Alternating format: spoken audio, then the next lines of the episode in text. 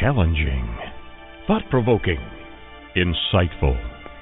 This is the Ninja Pastor with Sunday's God in Country with Dr. Sean, hosted by nationally known speaker Reverend Dr. Sean Michael Greener.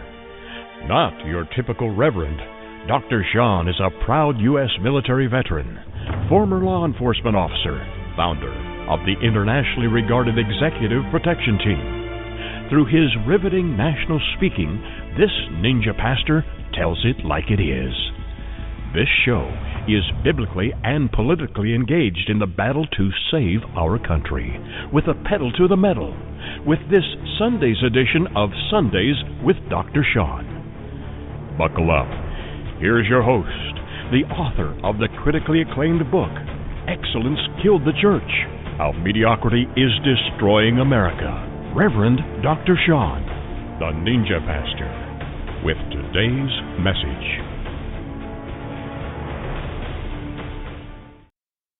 Welcome, welcome, welcome. Thank you so much for joining us. First of all, let me just start off. Uh, I should probably tell some folks where you've stumbled upon the collision of faith and politics. This is Sundays with Dr. Sean, and uh, this is going to come at you kind of quick because I'm fighting this evil cold that's going around. It's um, and it's winning. It's it's winning.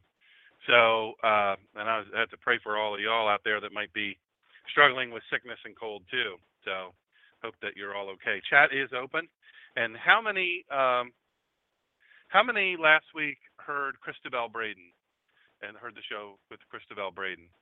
Well, I'm telling you, if you didn't hear it, you need to click in to uh, the ninjapastor.com or drshawngreener.com click on that, go over to listen, and click on it. Really, really good stuff. She's really, really a special human being. And thank you to Steve uh, and Bonnie for bringing her to our attention. We really enjoyed having her grandpa and her uh, sister with us. There's some really neat people. So doing some great, great stuff. Great, great stuff. So I thought today we would talk about the math of God. The math of God. Now, I don't like math uh, especially since the crash. I'm really terrible. I was I was not great at math before. Post crash, really really not good. That was the doctor in the house came up with a pun. It was the aftermath. But I'm bummed. Wes, next week drums and a hi hat for the rim shot. Very very good. The aftermath. I love it. I love it. Wow, that food is smelling good. I must not have that bad of a cold because I can still smell that food. It smells really good. So the math of God, E plus E plus E equals F. And again, I said it was the unsolvable math of God. Again, that formula for you, you math people or engineers, uh, E plus E plus E equals F. Now that is not Common Core.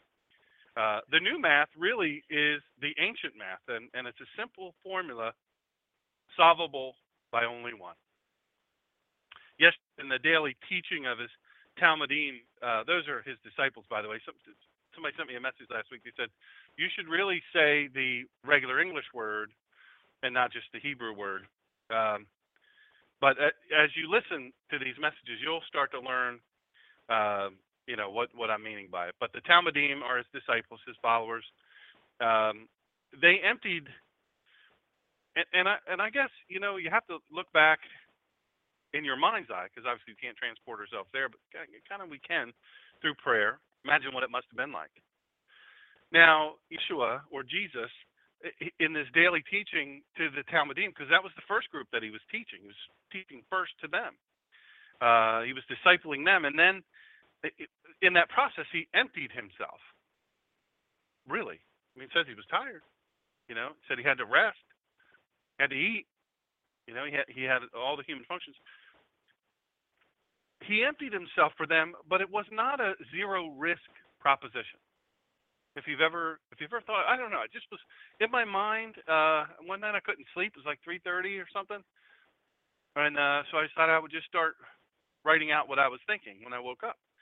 And what I was thinking was, I I wonder how emotionally exhausted he must have been on a daily basis he lived 33 years uh, of human years, you know, here, earthly years, natural years. But I, I just have to wonder you know, how exhausting it must have been. I know if I were his disciple, pardon me while I take my shirt off here, or not my shirt, my uh, blazer. What kind of show we got going on here? I'm getting the ratings up or down, one or the other. So, anyway, I, I thought about it, and I was I was thinking to myself, see if anybody's in, in a chat. Blessings, Sean. Hey, Craig. Craig from New York. Oh, 90.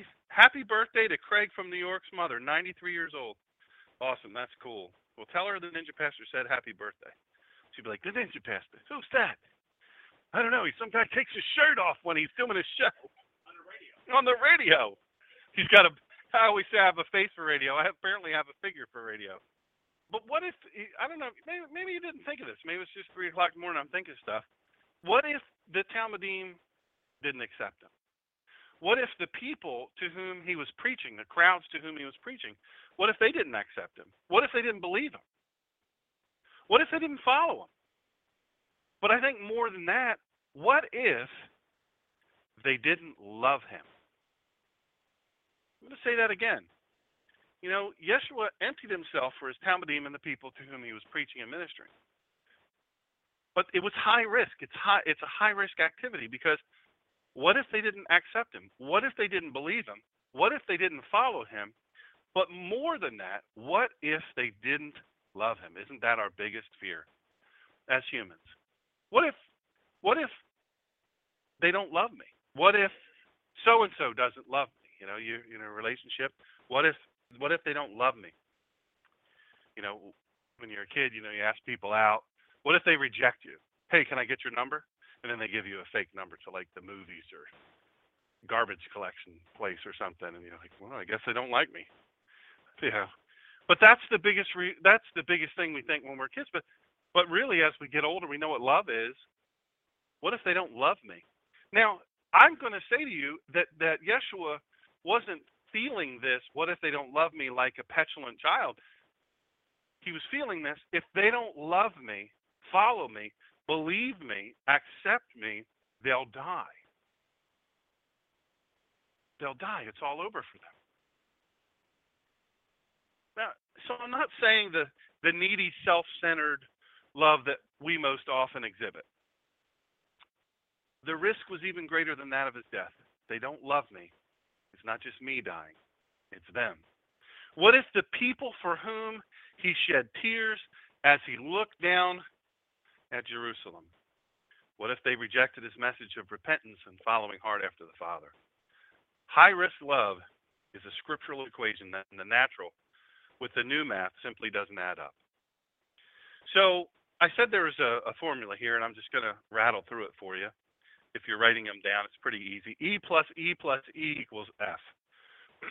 you have to pardon me if I start coughing. I do apologize. First E, empty charges against Christ. Empty charges against Christ. What were the charges against Christ? There was really, let's be honest, there wasn't really one. They were trumped up, made up. The trials were were a sham. There were just a few supposed reasons the certain Jews who wanted to see him executed claimed it was for blasphemy. That's a violation of, of Hebrew law, blasphemy. So you can be put to death for that. And and how was he being a blasphemer? He was making himself out to be God, or alternatively, supposing him to have violated the Sabbath. Yet the rulers of the Jews only had derivative powers granted by the Romans and didn't have the authority to actually execute criminals. So they needed to pass this task along to the Romans, so they delivered him to Pilate under the accusation. You've heard the story uh, probably a hundred million times. That as someone who has made himself out to be king, he's not loyal to Caesar. Well, Caesar. We know that wasn't true. We'll talk about that in a second. But upon actually trying the case, Pontius Pilate, he admits he's found no fault in him. He says, I wash my hands, I find no fault. Wash my hands of it, I find no fault. Ultimately, Yeshua's conviction was a matter of political expediency. Really, it was. That's all it was about. That's, I always tell people, uh, you know, if, if you're a Christian and you say, "Look, I'm, I abdicate. I don't, I don't get involved with politics. I don't get involved with politics because I don't want to get involved in that messy business." I think Christians should stay out of politics. This is what they say most often. But here's here's what I'm saying. political expediency affects you no matter what. It impacts you no matter what. You have to know what's what's happening in the world and how that impacts you. It was no different really at this time, except for the power, the people who were in power, they wanted they wanted to stay in power. They wanted their power to grow. The Jews were pressuring him, Pontius Pilate, uh, and he was more interested in keeping the peace. He just, you know, he'd already had so many insurrections. He didn't want, you know, to, take some heat from above. So he just said, "Hey, you know, I want to, I'm going to get a little break here." Now, I'm going to give you an example of that. It's comparable, comparable to police shutting down a peaceful protest on the charge that they lack a noise permit, but really, it's because maybe they upset a, a favored politician or or uh, some group. So for the civil trial, Luke's account, uh, Luke 23 2, it gives the most detail about the charges. And they began to accuse him, saying, We have found this man subverting our nation. He opposes payment of taxes to Caesar and claims to be Christ the King. And this is in 23 5, but they insisted he stirs up the people all over Judea by his teaching. He started in Galilee, all the way here. The subverting our, our nation charge. Let me just say this. You know, come on. Come on. The nation, small n. They didn't know he was about the kingdom, big K. They they they they thought that they could crush him and shut down this movement simply by, but all it did was make it stronger. Subverting our nation charge, the whole not playing, you know, the Hebrews at this point in time, they were wanting to get rid of um, Yeshua. They figured they'd try that angle because, you know, hey, Pilate, uh, they're not paying the taxes. I don't know if you want to do something and doesn't want to pay, you know, kind of making it in his best interest. But but really, that wasn't the deal either. Um, the, the subverting our nation charge, it, it may be a religious charge, in which Pilate is, of course, not concerned except for how it interferes with ruling the region. The politicians, they just want to know how it impacts them. Most often, unfortunately, that's that's the way it, it, it seems to have become how it interferes with the ruling of the region, his job. How does it mess with me? So the statement in Luke 23:5 seems to be that, the religious leaders pointing out that this is causing trouble about which the Romans should be concerned. Look, this matters to you. You need to do something. And uh, by the way, you'll be helping us out if you do. But here's the thing anybody that could draw crowds of thousands of people in these remote places, see, these are, it's hot, you know, it's hot, it's, it's sandy, it's arduous, it's dangerous. He's drawing thousands of people wherever he goes. Look, that that's going to be a concern. That's going to be a concern. Now, look, I'm not, not going to be political tonight, but but let's look at the, the the example of this most recent election in the United States. You had a guy who they laughed off. They really laughed at Donald Trump. They said, "There's no, come on, you're you're a, a investor guy, a real estate developer, and a TV guy. Come on." And only one or two political people or pundits said that yeah, he's the guy's going to win. Most other people had him completely written off. Now what? You see all the crowds. The one crowd they had 44,000 people. Some of the people stood in line for 6 hours in the Florida heat. Well, that guy's trouble. Man, dangerous. How about Yeshua? Out in the wilderness people need to be concerned about that. People in power. By the way, Jerusalem, uh, Ezra 4, 12 through 16, I thought this would be uh, interesting for you to read sometime. I'm not going to go into it now, but Ezra 4, 12 through 16 speaks of Jerusalem as uh, was typically viewed as a rebellious city. They were they were very rebellious. Um, so there's a lot going on in Jerusalem. The payment of taxes charge, it, it was a false charge, and in Matthew 22, 21, uh, Mark 12, 17, Luke 20, 25, makes it very, very clear that, that Yeshua said, hey, render unto Caesar what is Caesar's. He was about paying the tax, doing what was supposed to be done. He was making a much bigger statement there that they just didn't get. And, and to be fair, I don't know that I would have gotten it if I were standing there listening to the message. So then there was this charge of, well, you're you're making yourself a king, but they used well, they, I don't think they used air quotes back then, but for the radio audience. But but here's the thing. They used a small k. They thought, oh, you're going to take over. You're going to take over this uh, this land, you know, and he's going to push you out of power and and going to push out and our money, you know, so many things come from this. And this guy's trouble. He, he's really going to be trouble. And I think it's interesting in Matthew 27, 11, Mark 15, 2, uh, Luke 23, 3, and John 18, 37. It, he says, in effect, Yeshua says, yeah, you're right. you're, you're right. And most people would say, whoa, whoa, whoa, hey, hey, hey, hey, where's your lawyer? Where's your lawyer? You got no lawyer? What are you just talking out here? You just you just give yourself up? What's the matter with you? Right? But he didn't have an attorney. Well, yes, he did. He had an attorney in heaven. He was here on heavenly business.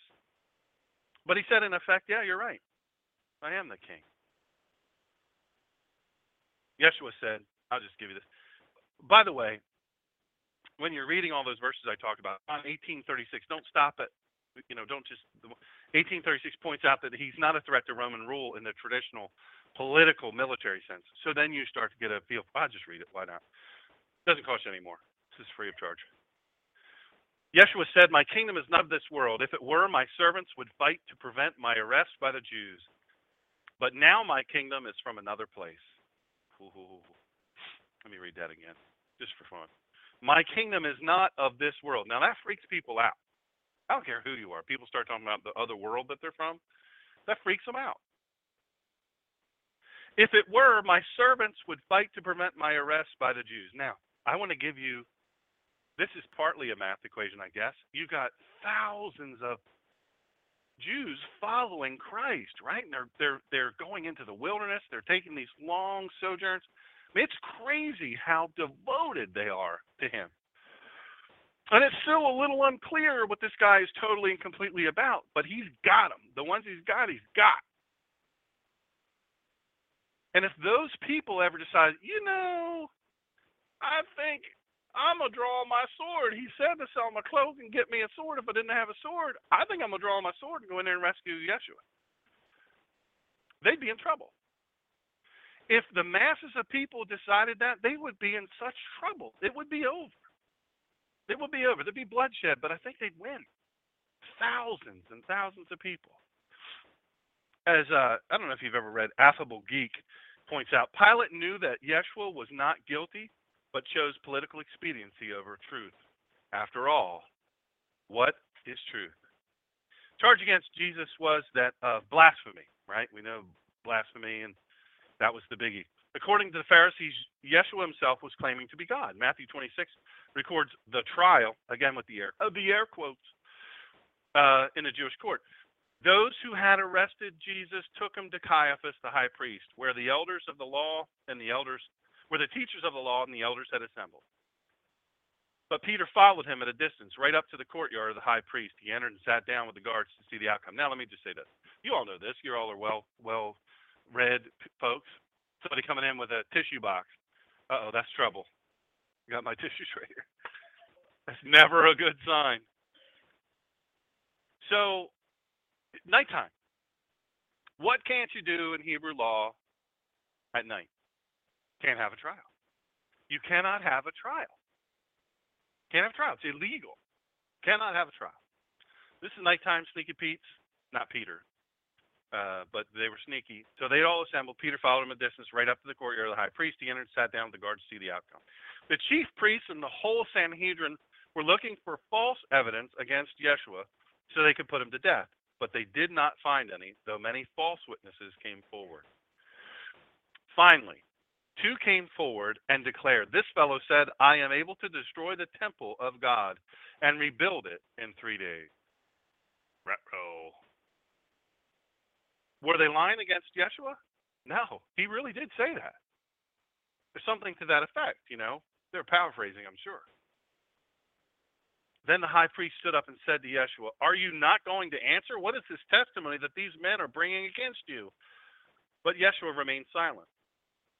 The high priest said to him, I charge you under oath by the living God, tell us if you are the Messiah, the Son of God. Verse 64 changes everything. History is changed in this one statement. You have said so, Yeshua replied. But I say to all of you, from now on, you will see the Son of Man sitting at the right hand of the Mighty One and coming on the clouds of heaven. Amen. Praise the Lord.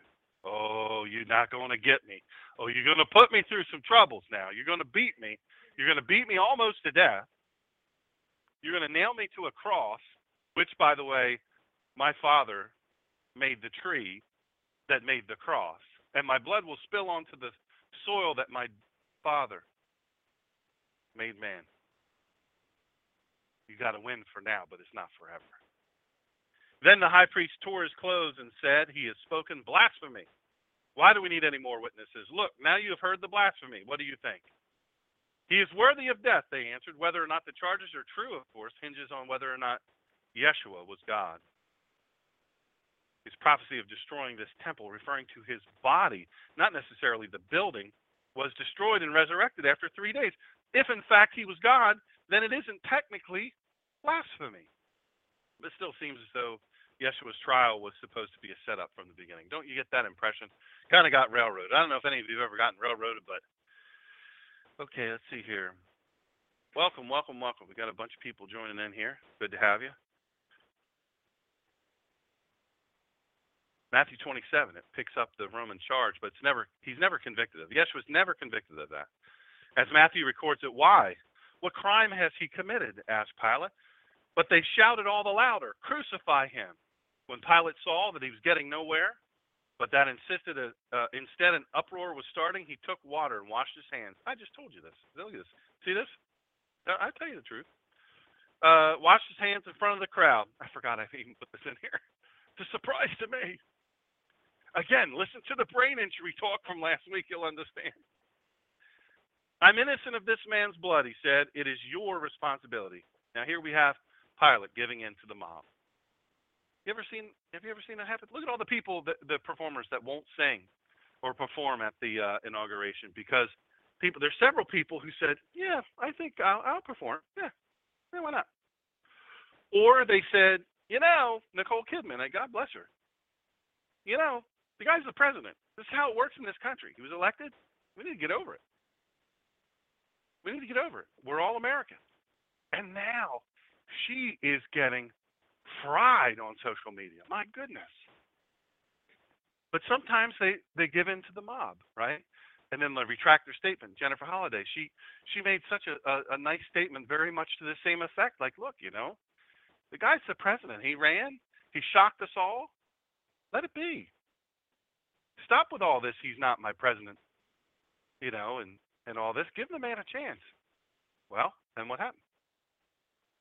Then she gets slammed in social media and all different places. She got a show canceled because the people were mad. And then she comes back out and she makes a statement and she says, you know, I, in thinking, I need to learn more about politics and political figures. I kind of missed this whole Donald Trump thing, so I misspoke. And you know, he represents a lot of the people that I work with, and I don't want them to be offended. What I'm saying here is, folks will cave. Pilate wasn't the only one. But there was, make no mistake, there was there was no there was no legality to it. Our our next E, if you're keeping track, our next E is empty, empty cross, empty cross. The crushing of Satan at the cross. Well, it's our first E. Uh, so if you look here, I'm going to give you for those who just joined us. We got some people just joining us now. Um, the new math is this. You ready? I'm going to give it to you. It's it's it's simple, simple, unsolvable math of God. E plus E plus E equals F. You got that? E plus E plus E equals F. All right. Can't say I didn't give you the give you the question. I don't know if you're going to pass the test or not. All right. Let's see here. I'm gonna have to skip over some things here because I see I have I have miscalculated my time. So, empty cross, the crushing of Satan at the cross. The day is coming, God says, when you, not just your offspring, will be defeated and removed from this earth. The offspring of this woman will crush you. Now that's Romans 16:20, Hebrews 2:14. That decisive blow was struck by the perfect offspring of the woman, Jesus Christ, Yeshua HaMashiach, when he died on the cross. This is one of the reasons why the eternal Son of God had to become a man, because it was the offspring of a woman who would crush Satan. You see, this all had to happen. The people that are having these arguments in, in the illegal monkey courts, what do you call them? Is it monkey court? What is the term for kangaroo court? I had the wrong animal. Uh, good thing I didn't say sloth court, you know? People like, I don't follow that pastor so well. He uses the wrong animals every time. Kangaroo court, right. Kangaroo, I don't know what kangaroo is in Hebrew. I don't think they have one for that one, but they probably do. So, so this, you know, this is a kangaroo court going on. I'm going to use that to death now that I remember it, so that way I'll remember for five minutes. And so, kangaroo court that goes on, and and what happens? He knows the deal.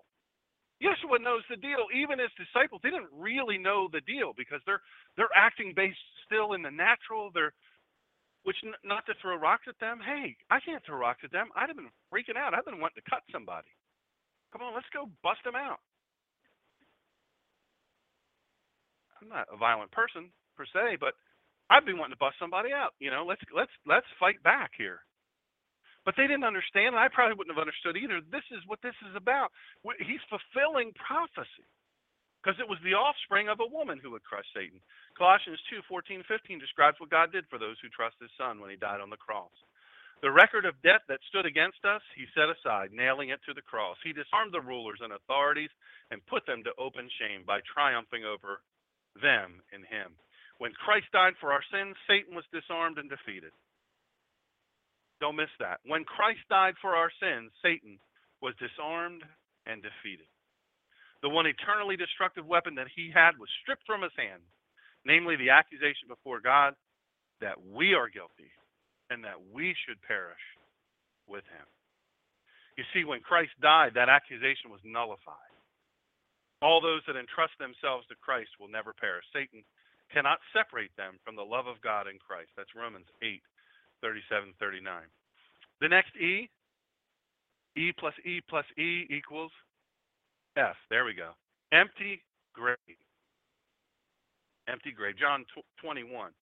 Early on the first day of the week, while it was still dark, Miriam and Magdala uh, went to the tomb and saw that the stone had been removed from the tomb. So she came running to Shimon Kepha and the other Talmid, in other words, the other disciples, the one Yeshua loved, and said to them, They've taken the Lord out of the tomb. We do not know where they've put him. Then Kepha, Peter, and the other Talmid started for the tomb. They both ran, but the other Talmid outran Kepha and reached the tomb first. Stooping down, he saw the linen burial sheets li- lying there, but he did not go in. Then, following him, Shimon Kepha arrived entered the tomb and saw the burial sheets lying there, also the cloth that had been around his head lying not with the sheets, but in a separate place and still folded up. Then the other Talmid who had arrived at the tomb first also went in. He saw and he trusted. They had not yet come to understand that the Tanakh teaches that the Messiah has to rise from the dead. You see, we can be in the middle of something. This is just a minor point here, maybe not so minor. We can be in the middle of something and not get it. We can be in the middle of something and not get what's happening. We don't know what's going on. We think we know, but we don't know. And that can be that can be very, very troublesome. Putzes, every one of them. Craig from New York says, putzes, every one of them. I love that. That's funny. Feel free to comment on uh, on chat, by the way. So the this is verse 10. So the Talmidim returned home, but Miriam stood outside crying. As she cried, she bent down, she peered into the tomb, and saw two angels in white sitting where the body of Yeshua had been, one at the head and one at the feet. Why are you crying? They asked her. They took my Lord, she said to them, and I don't know where they have put him. As she said this, she turned around and saw Yeshua standing there. Can you imagine? Can you imagine? She came running to the grave. Now she sees these angels. She turns around. And at first she didn't know it was him. Yeshua said to her, Lady, why are you crying? Whom are you looking for? Thinking that maybe he was the gardener. She said to him, Sir, if you're the one who carried him away, just tell me where you put him, and I'll go get him myself. Can you imagine? She says, Look, I don't care what I have to do. I'll go get him. My primary focus is to take care of Yeshua, even in his death. You see, it hadn't occurred to her that he was risen again.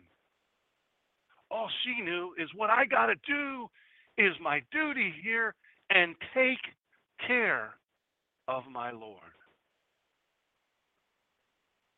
Yeshua said to her, Miriam, turning, she cried out to him in Hebrew. All he had to do was say her name. You see, when the Father says your name, that's a whole different, whole different. When He calls your name, it's a whole different deal than just when your brother or your friend or your neighbor says your name. He said to her, Miriam, turning, she cried out to him in Hebrew, Rabbani, Rabbani, stop holding on to me. See, you can picture this, right? This is easy this in your head. She would want to run to him and grab him, right? Because you want to hold on to this. This is life before me. I saw him die. And now he's you want to grab that. You want to touch it. That's the way you confirm it's true. It's reality. It becomes a new reality. This is such a grand, amazing thing that she just wanted to touch him, but he said, Stop holding on to me because I haven't yet gone back to the Father. But go to my brothers and tell them that I am going back to my Father and your Father, to my God and your God. Excuse me. Miriam of Magdala went to the Talmidim with the news that she had seen the Lord and that he had told her this. In the evening that same day, the first day of the week, when the Talmidim were gathered together behind locked doors out of fear of the Judeans. Hold up now. Did you miss that? Out of fear of who? The Judeans. Sometimes your trouble. Sometimes your greatest trouble, your greatest strife, your greatest enemy is the person in the church. The people in the church. We heard last week about how painful that can be. My goodness, that girl nine years ago, she didn't do a thing wrong. She was just playing a game. She got hurt real, real bad, and it affected the rest of her life. And yet they rejected her. Sometimes the church can be your greatest enemy. It was the Judeans, out of fear of the Judeans. Yeshua came, stood in the middle, and said, Shalom Aleichem. Having greeted them, he showed them his hands and his side. The Talmidim were overjoyed to see the Lord. Shalom Aleichem, Yeshua repeated. Just as the Father sent me, I myself am also sending you. Boy, he got right to work, didn't he? Look, that's great. It's feel good moment here. High five, high five, high five, high five, high five. Watch the hand uh, with the, you know, the, the, the nail went through. Let's be gentle. Now you don't have to be gentle on Jesus. You don't have to do that. But then right after, he says, just as the Father sent me, I myself am also sending you. May I forget that? Immediately, they have they have very little time for rejoicing. They have very little time to jump up and down. It's this is like, look, we got to get to work here. That's great. This is awesome. I kind of knew it would happen, but whatever. I've been telling you, but whatever. We got to get to work. And you, you are being sent Having said, he breathed on them and said to them, Did you catch that?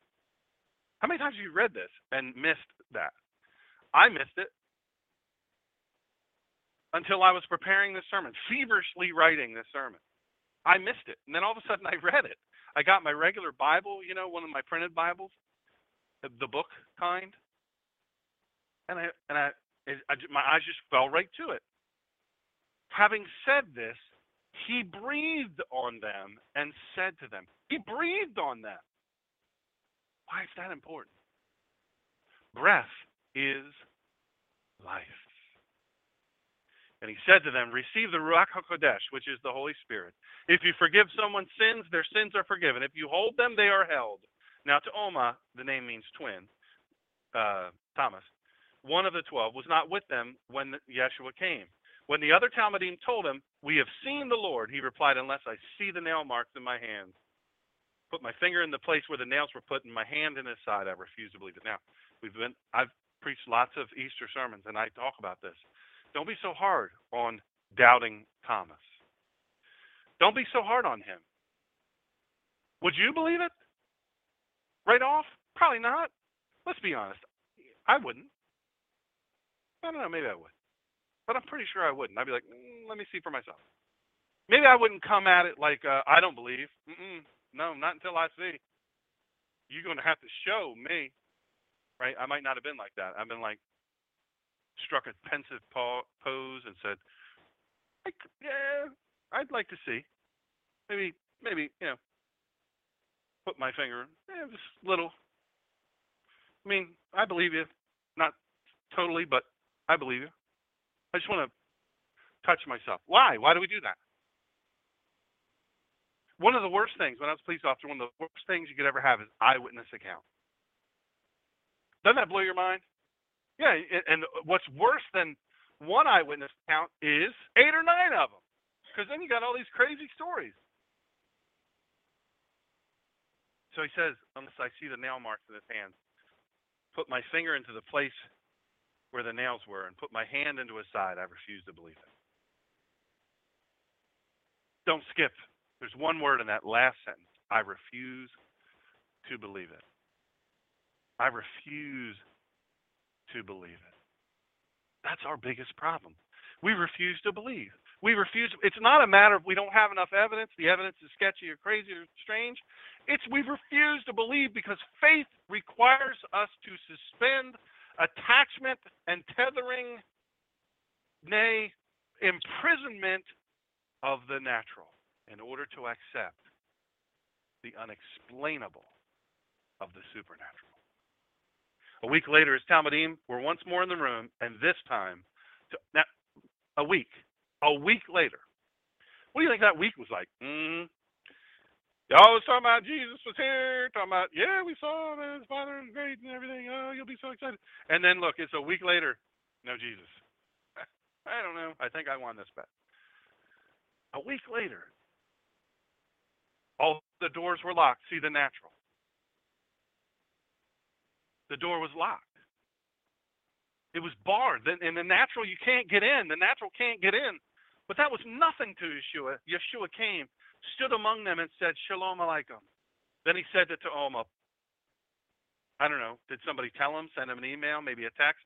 Hey, by the way, when you show up again, which we hope is soon because he's really giving us a bunch of grief, maybe you could just, you know, show him and he no.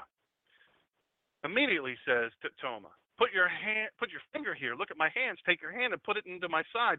Don't be lacking in trust, but have trust. Was he mad at Thomas? Was he mad at him? No, at no point was he mad at him. Is he mad at us? No. I I think he knows how bound we are. We're just bound. We're bound here by so many things. The enemy has convinced us that the supernatural in Christ is is not a thing. Hashem's not a thing. It, it, it you know that just you believe this because it's a crutch, and you know you're gonna pray, and that's nice, makes you feel better. But in reality, you know, come on things happen the way they happen, and you can't do anything. There's sometimes lucky chances, but whatever. He knows that we're susceptible to that. He knows this. This is not a shock to God. So immediately, don't be lacking in trust, but have trust. Sometimes that's the simplest answer. I get people that ask me these really super complex questions. You know, oh, I, I got to find a job. Oh, I got to do this. Oh, I got to do this. The world's crashing on me. Everything's bad. And I say, trust and obey, for there's no other way to be happy in Jesus but to trust and obey. They're like, you, where did you get? What is romper room divinity school? Is that where you went? I say, no, it's just that simple. Trust and obey. Just do it. I, look, I'm not going out on a big limb here. It says, Yeshua said, don't be lacking in trust, but have trust. Don't be lacking in trust, but have trust. It's that simple. Well, how am I going to do this? How am I going to do this? What do I need? Don't read more books. Don't don't buy more seminars. Don't run around, you know, I don't know, whatever people do that are nervous, picking your fingernails or, you know, scratching it, whatever you do because you're nervous. Don't do it. Just trust. God's got this. There is nothing you can throw at God that's bigger than Him, that exceeds His power, His influence, His ability to reckon unto Him and to put it under His control. Don't be lacking in trust, but have trust. Just do it.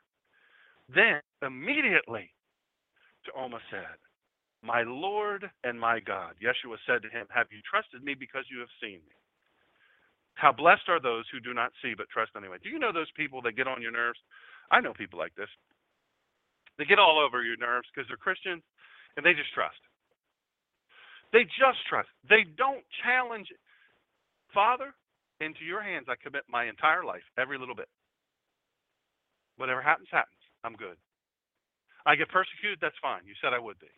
I get rewarded, you said you have the abundance uh, of your, uh, you know, the hills and the hills, the, the, the cattle on a thousand, you know, sands, you know, I mean, look, he uses examples over examples over examples of great wealth and great, um, you know, abundance. Maybe not money, but abundance. He uses all these things. You know, what? What? I can't. I can't overcome this thing. Are you kidding me? How blessed are those who do not see but trust Him? You know those people. You know those people. Maybe you're one of them who has been in the trial of your life over and over and over, and you've just trusted and you said, Father, I'm not worried. You've got this. You've got me, and you've got this. And to the world, it may look like it's a really bad situation, but you know what? I'm not going to fear. Why? Because I trust you. I know that you've got this. You don't make some big statement to a bunch of other people. You don't make some big fanciful thing. You don't, you know, start talking in bumper stickers. You just somebody says, "Gosh, you know, people come visit you when something really bad, bad have bad news.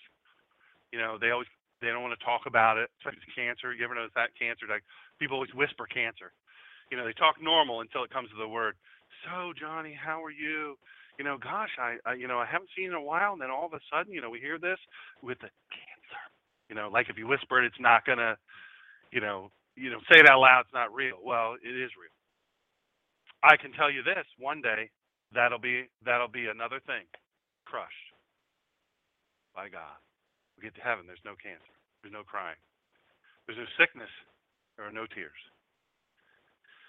But I know people, I know people that just, you know, you go around them and you you think you're going to have to lift them up, and they say, "Oh, don't worry about me, I'm all right." They're not delusional. They're not on opiates, you know. They just know. They just know in whom they've believed, and they know that He's able. Am I saying that's easy? Nope. No, I'm not. I'm not saying it's easy. There's nothing easy about that.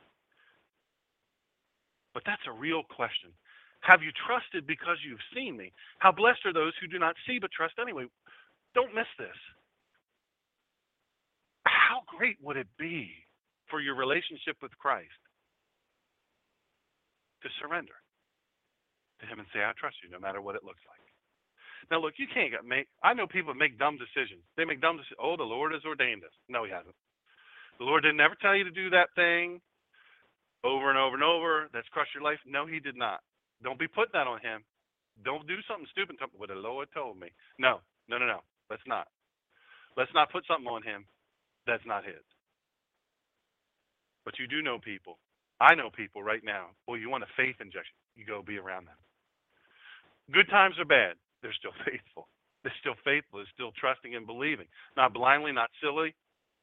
Just they're just saying, Father, I know you've got me. Whatever may come, I know you've got me. That's peace. I tell you what, you can't hardly you can't hardly be around those kind of people without uh, without some of it coming off on you. Forsake not the assembling of the saints. You know, some of those folks gather in a place and they share food at a kehala. And they say, "How you doing?" And you say, "I'm struggling." To be real, to be real honest with you, I'm struggling. That person puts their arm on you, their hand on you, and says, "Let's pray about that. Let's let's bring it to God." One of my favorite things to do is if I'm somewhere, I don't care where it is, uh, if I'm somewhere and somebody tells me, uh, you know, big crowd around or whatever, and we're talking, and they tell I say, hey, how you doing? Oh, man, tell you I'm really worried. I'm really really worried. My friend's son is in a Mexican prison in Mexico, and you know he made a wrong turn, and uh, he was had an antique gun, his grandfather's, and he got put in prison. By the way, you guys know who got him out, right? Anybody here know who got the the uh, Marine? Had PTSD. His name is. Went drove across the border. He by accident made a left turn. He should have made a right turn. He gets taken by and uh, Tahmooressi, Sergeant Tahmooressi. You know who got him out? On Friday, he'll be called President Donald Trump. That was who worked on that. Behind the scenes. Whose jet picked him up? Donald Trump. Amazing. His mother Jill is a testimony to faith. I think you uh, do you know her? You might know her. I thought she was maybe friends with you on Facebook. She's an amazing lady. Yeah. Amazing, amazing lady. He's never wavered. God's got this. How would it be if we didn't see and we trusted?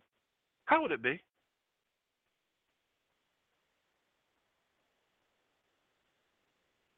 Verse 30 In the presence of the Talmidim, Yeshua performed many other miracles, which have not been recorded in this book.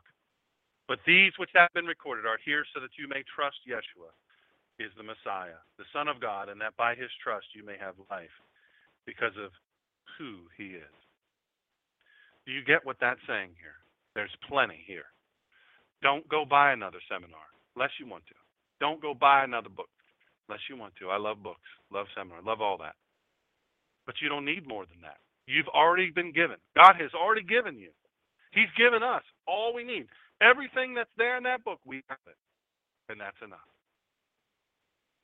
That's enough. We know that He is God. you guys been following the, the, the, the letter, the math, and all? Empty grave, empty cross, charges, against Christ. Threes.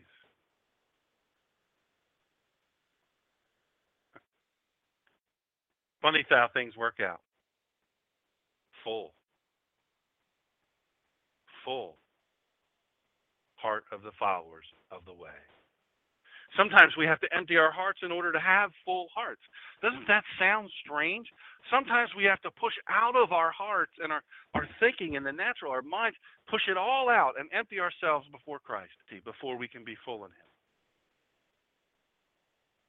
I said at the beginning, I think a very important thing in the daily teaching, Yeshua, his Talmidim and the people that followed him, he emptied himself for them. He emptied himself for them. What if they didn't accept him? What if they didn't believe him? What if they didn't follow him? More than that, what if they didn't love him? Think about the pressure. Look, if I speak up here, uh, there's been a bunch of nominations. You guys ever hear TED Talks? You ever hear those? I didn't know what they were until a friend of mine says, hey, you should do a TED Talk. I didn't know how it even works. And now apparently I have like 500 and some nominations. You have to have a certain number. Nobody tells me what the number is, but before you give a TED Talk. And apparently that's a cool thing. They don't pay you, which not as cool, but it's apparently a cool thing. The problem is, is you get between seven minutes and 22 minutes. I don't know what they do to people who go over the 22 minutes, but I should know that first in case I do actually give one. Not that I would go over 22 minutes. Crowd chuckles. But you know, when you give a speech, when I'm up here, look, if I give this and I'm pouring my heart and soul into it, and I'm I'm giving everything I have, I'm emptying myself you know, when I'm preparing, I'm, I'm trusting God. Father, give me what they need. Don't give me what I need. Give me what they need. But if I come up here and I bomb, the front row's like, mm-hmm, too late, brother. Too late. But if I bomb, you know, I leave out of here. I'm okay. I'm okay. I'm a little sick, but I'll be all right. I'll put the window down on the way home. I'll cool off. Eventually, I'll get better or I'll die, end up in heaven. It's, it's all good. But what if Yeshua. Think about this. What if they don't believe me? He knew what was coming for them. Because his father said to Noah, going to be a big rain. It's going to wash over the whole earth. It's going to kill everyone and everything that's not in that boat. You had better be compelling if that is the answer. And really, isn't it true? Wouldn't you agree that that is what was on Yeshua's shoulders?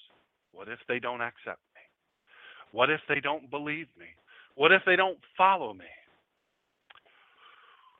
Salvation only comes unless we do those things and love Him.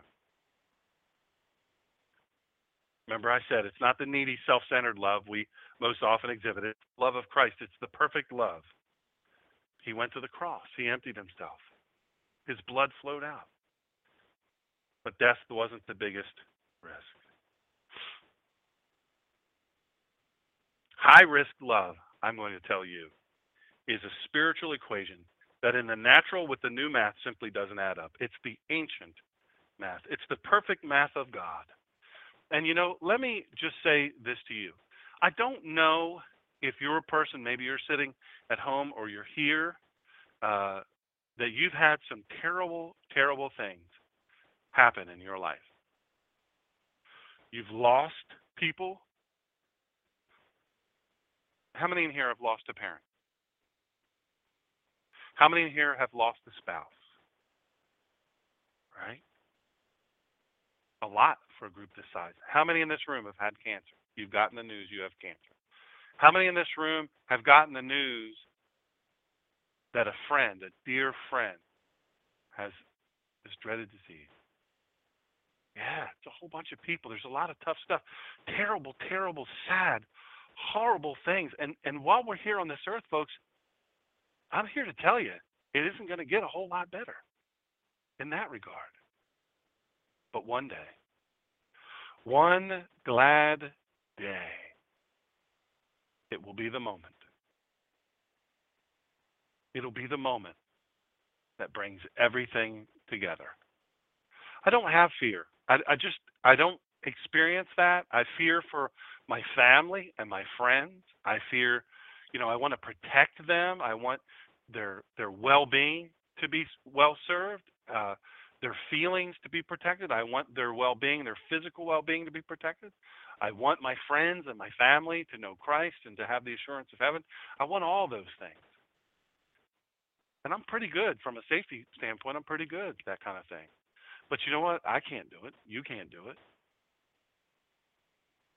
For some reason, we don't seem compelled anymore to tell the story of Christ, to tell the story of salvation. We just don't seem compelled anymore.